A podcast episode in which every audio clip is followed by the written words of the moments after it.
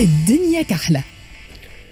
وأنا نفكر فيما يحصل في الساحة السياسية في الأسابيع اللي فاتت. تذكرت عنوان كتاب الدكتورة أمنة رميلي الثورة شتيح ونطيح على خاطرها على طول أكثر من شهر ونحن في أخذ ورد ورؤى ورؤى مضادة.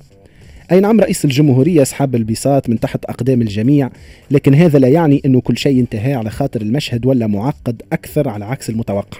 شفنا أحزاب سياسية تتلون وتحاول تتأقلم مع الوضع الجديد.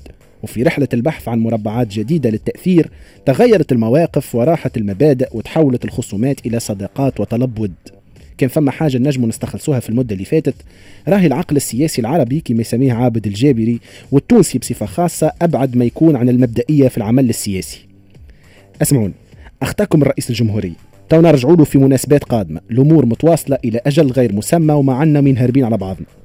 ندوروا شوية الكاميرا للأحزاب على خاطر الرقعة يلزم تولي مصطلح متداول في المعجم السياسي التونسي يعني أحزاب كانت عنوان الفشل في مختلف المحطات متاع العشر سنين نشوفوها اليوم تقدم روحها كقوة مقترح وإلا تبارك المرحلة الجديدة وتحب تلقي فشلها على شماعة المنظومة اللي هما بيدهم كانوا العرس نتاعها.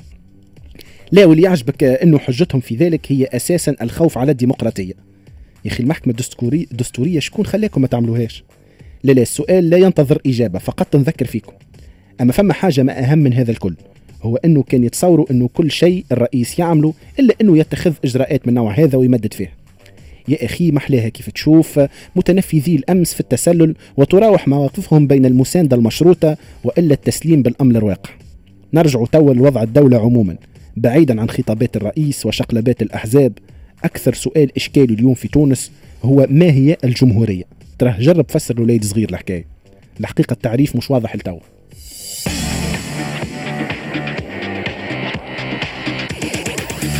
الدنيا كحلة. هي الدنيا كحلة مسؤولك محلية في الآخر بالكل.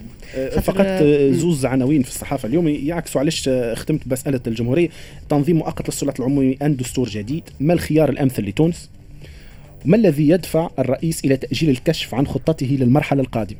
مرحلة الأسئلة بامتياز يعني ماكش مرحلة les définitions جمله مازلنا ما نجموش نعطوا des définitions. ومرحلة الأسئلة مرحلة ال flou مرة أخرى. آه فكرني زاد في un statut لمنى كريم الأستاذة المتخصصة في القانون الدستوري اللي قالت مانيش نعرف la rentrée تويكا وأنا راجعة كيفاش باش نفسر. لتلامذتي آه نحكي لهم ونفسر لهم ونحكي لهم على الدستور وعلى القانون الدستوري وأنا مانيش فاهمة شنو قاعد يصير. bon نحن زاد مانيش فاهمين شنو قاعد يصير وبرشا تساؤلات من منذ سنوات من فيفري لحد الآن في ما يخص آه الكنابيس وإلا الزط هذا على شنو باش نحكيو؟ بعد شوية